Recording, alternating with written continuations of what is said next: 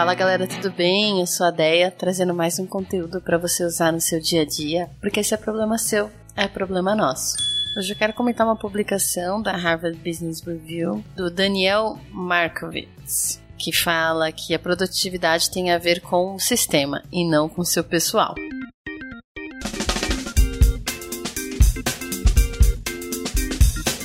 E aí o texto começa dizendo que os líderes estão sempre buscando melhorar a produtividade dos funcionários, inclusive a deles mesmos. Com muita frequência, essa busca não vai além do treinamento de gerenciamento de tempo que é fornecido pelo departamento de RH. Essas aulas abrangem prós e contras do caixa de entrada zero, técnica Pomodoro, matriz de Eisenhower, entre outras, né? Uh, abordagens, entre outras abordagens que nos atormentam com promessas de pico de produtividade. Dado que as pessoas ainda estão sobrecarregadas pelo trabalho, enterradas nos seus e-mails, incapazes de focar em prioridades críticas, é seguro dizer que esses truques de produtividade simplesmente não hackeiam. E ele traz que o problema não está na lógica intrínseca de nenhuma dessas abordagens é que elas não explicam o simples fato que a maioria das pessoas não trabalha isoladamente. Elas trabalham em organizações complexas, definidas por interdependências entre pessoas. E muitas vezes são essas interdependências que têm o maior efeito na produtividade pessoal. Então ele até fala que você pode ser um ninja dos e-mails, mas que ainda mais agora com as mensagens instantâneas do tipo Twitter, LinkedIn, Slack, entre outras ferramentas de comunicação, você nunca será rápido o suficiente para lidar com toda a comunicação que você recebe. Fora o fato de não adiantar você categorizar as suas atividades como gente importantes, porque elas vão desmoronar quando o CEO vier e pedir para você fazer alguma coisa imediatamente. E aí ele cita Edward Deming, dizendo que Deming já dizia que 94% da maioria dos problemas e das possibilidades de melhoria pertencem ao sistema e não ao indivíduo. E aí ele complementa, dizendo: Eu diria que a maioria das melhorias de produtividade também pertencem a ela, ao sistema. Então ele traz algumas contramedidas que ele acredita que ajudariam. O primeiro é classificar seus amontoados. Então, ele diz que muitas organizações que são altamente produtivas criaram um sistema de reuniões diárias em camadas, com uma sequência de escalonamento clara para todos os problemas. Então, a primeira reunião é composta por trabalhadores da linha de frente, começa no início da jornada. A próxima reunião, composta por supervisores, ocorre 30 minutos depois. Então, os gerentes se reúnem 30 minutos depois, seguidos pelos diretores, vice-presidentes e, finalmente, pela equipe executiva executiva. Os problemas são tratados no nível mais baixo possível e se uma decisão não puder ser tomada, o problema será escalado para o próximo nível. Esse sistema melhora a ligação entre a diretoria e a linha de frente, acelera a tomada de decisões e, talvez o mais importante, melhora a produtividade ao reduzir o número de e-mails dispersos sobre uma variedade de problemas. Eu nunca experimentei isso daí de no mesmo dia ter sistematizado 30 minutos e aí por conseguinte, em sequência, os líderes irem se reunindo e passando os problemas para cima de uma maneira estruturada. Eu imagino que deve ser bom. Ao mesmo tempo, me preocupa a quantidade de reuniões. Fazer isso, tipo, todo dia. Mas pelo menos eu tô entendendo que são pessoas diferentes, né? Talvez só um representante passe para a camada de cima ou seja feito isso via sistema. Não tá falando aqui qual é a estrutura que é usada. Mas mais importante é que tem alguma estrutura para que você passe para cima um problema que você não conseguiu resolver. E aí, de repente, essa pessoa que está acima tem uma visão um pouco mais sistêmica, um pouco, um pouco mais holística para conseguir resolver. Se não tiver, passa por nível acima. Parece interessante. Me dá um certo medinho? Me dá, pela quantidade de reuniões. Mas se alguém já experimentou, aproveita e comenta pra gente lá no nosso backstage, k21.link barra love the problem, ou na nossa comunidade do Telegram também. Vamos para a segunda contramedida. Ele traz torne o trabalho visível. Aqui os cambazeiros fica louco, fica na alegria. Ele traz que a maior parte do trabalho em um ambiente de escritório é invisível, está enterrada nos computadores das pessoas ou até em suas cabeças. E aí, como resultado, é difícil saber no que as pessoas estão trabalhando ou se estão sobrecarregadas e incapazes de realizar mais tarefas. E aí ele sugere quadros de tarefas físicos ou virtuais, como Trello, Asana, entre outros, em que cada tarefa é representada por um cartão específico e quem está lidando com ela, além de conseguir ver o seu status. Isso permite uma distribuição mais equitativa do trabalho. Também elimina os inúmeros e-mails de verificação de status e a necessidade de abordar esse tópico nas reuniões. O investigador principal de um laboratório de pesquisa médica com o qual trabalhei, ele vai dizendo, né? Institui exatamente esse sistema e descobriu que o trabalho era feito mais rápido e com menos esforço. Aqui os agilistas pira, né? Tem experimentado não só o Kanban, né? Com os post-its para deixar o trabalho visível, mas às vezes gráficos, alguns relatórios, dashboards no, no próprio Gira ou em qualquer outras ferramentas que acho que também funcionam.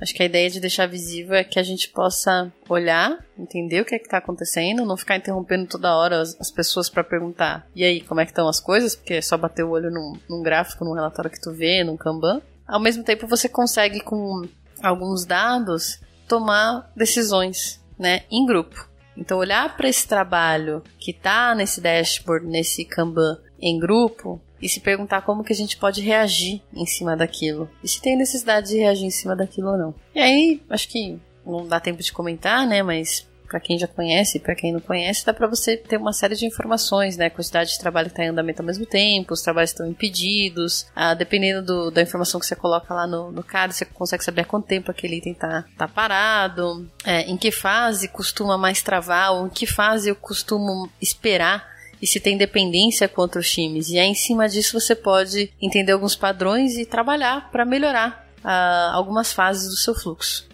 Aqui no Love do Problem a gente já falou várias vezes de Kanban, de fluxo, de métrica, de tanta coisa, eu não consigo nem dizer um episódio para vocês acompanharem. Mas dá uma olhadinha que com certeza vai ter mais informação aqui para vocês. A outra indicação que ele dá diz assim: defina o sinal do morcego. And here we go. Que aí ele traz, né, que os fãs do Batman uh, vão lembrar que a polícia convocava o Batman com aquela, com aquela projeção do morcego no céu, né? E que aquilo era um meio, né? Era a mensagem uma maneira de dizer que algo urgente estava acontecendo. Então ele traz que, infelizmente, a maioria das organizações não tem uma forma semelhante de indicar que um problema é uma verdadeira emergência. Então, sem você ter um acordo sobre em qual canal de comunicação você vai usar, os trabalhadores são obrigados a verificar todas as plataformas de mensagens digitais para garantir que nada passe despercebido e que isso acaba sendo muito tóxico para a produtividade. As empresas podem facilitar o trabalho das pessoas se especificarem canais para questões urgentes e não urgentes.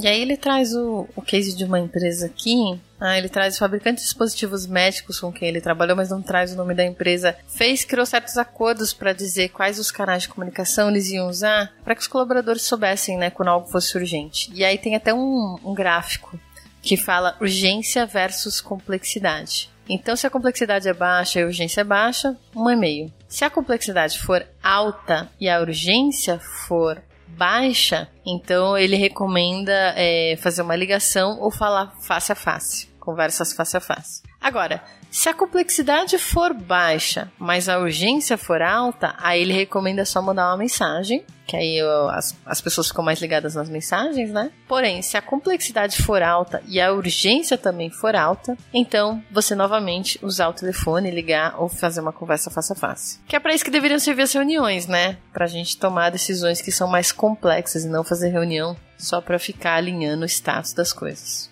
A próxima dica é alinha a responsabilidade com a autoridade. Então ele traz que muitas vezes os trabalhadores são responsa responsabilizados pelas tarefas, mas não têm autoridade para entregar os resultados. E que esse desalinhamento leva a frustração, estresse e sobrecarga. E ele traz um exemplo de uma empresa de calçados de 500 milhões de dólares com a qual ele trabalhou. E aí o fundador e CEO, que estava afastado há muito tempo do desenvolvimento de produtos, decidiu que não gostava de um estilo de calçado específico que a sua equipe de produtos havia projetado. E esse CEO mandou desviar esse container que estava a caminho dos Estados Unidos com sapatos no valor de 400 mil dólares para a África, onde ele descarregou com descarregou tudo com prejuízo financeiro. E o vice-presidente de desenvolvimento de produtos, que é quem é responsável por isso e tem, deveria ter autoridade, não estava apenas desmoralizado, né? Ele teve que se esforçar no último minuto para ajustar a decisão desse CEO. Então ele traz, né, que a regra é simples. Se um funcionário é responsável por, por um resultado, ele deve ter autoridade para tomar as decisões necessárias, sem ser forçado a receber uma sequência infinita de e-mails, reuniões apresentações. Então, nesse caso, o CEO é foda, né? O cara tava acima,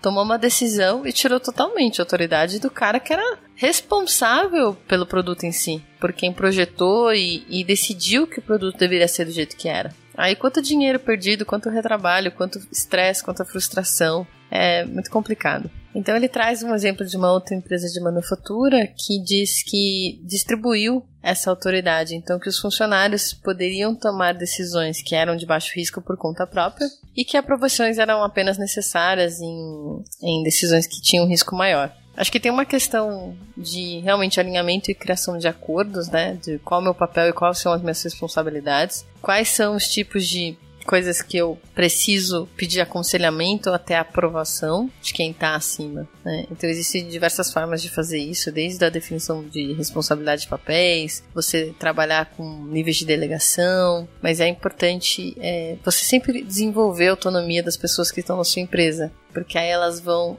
poder, por si próprias, tomarem decisões mais rápidas e poderem se ajustar e se adaptar de uma maneira mais rápida.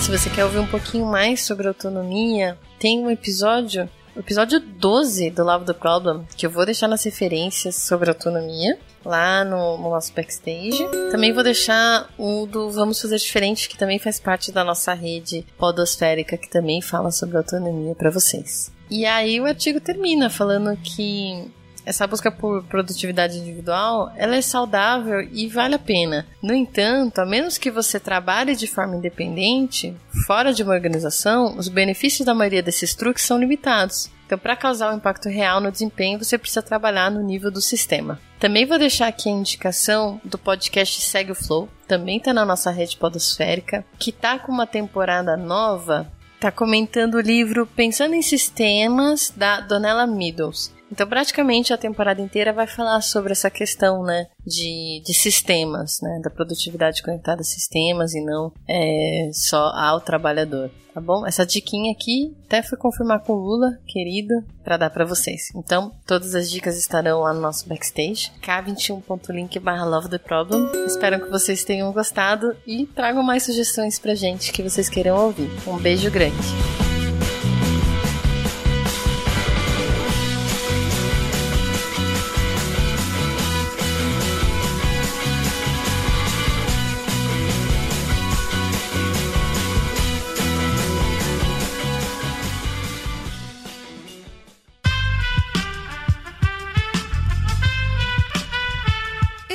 Podcast foi editado por Aerolitos Edição Inteligente.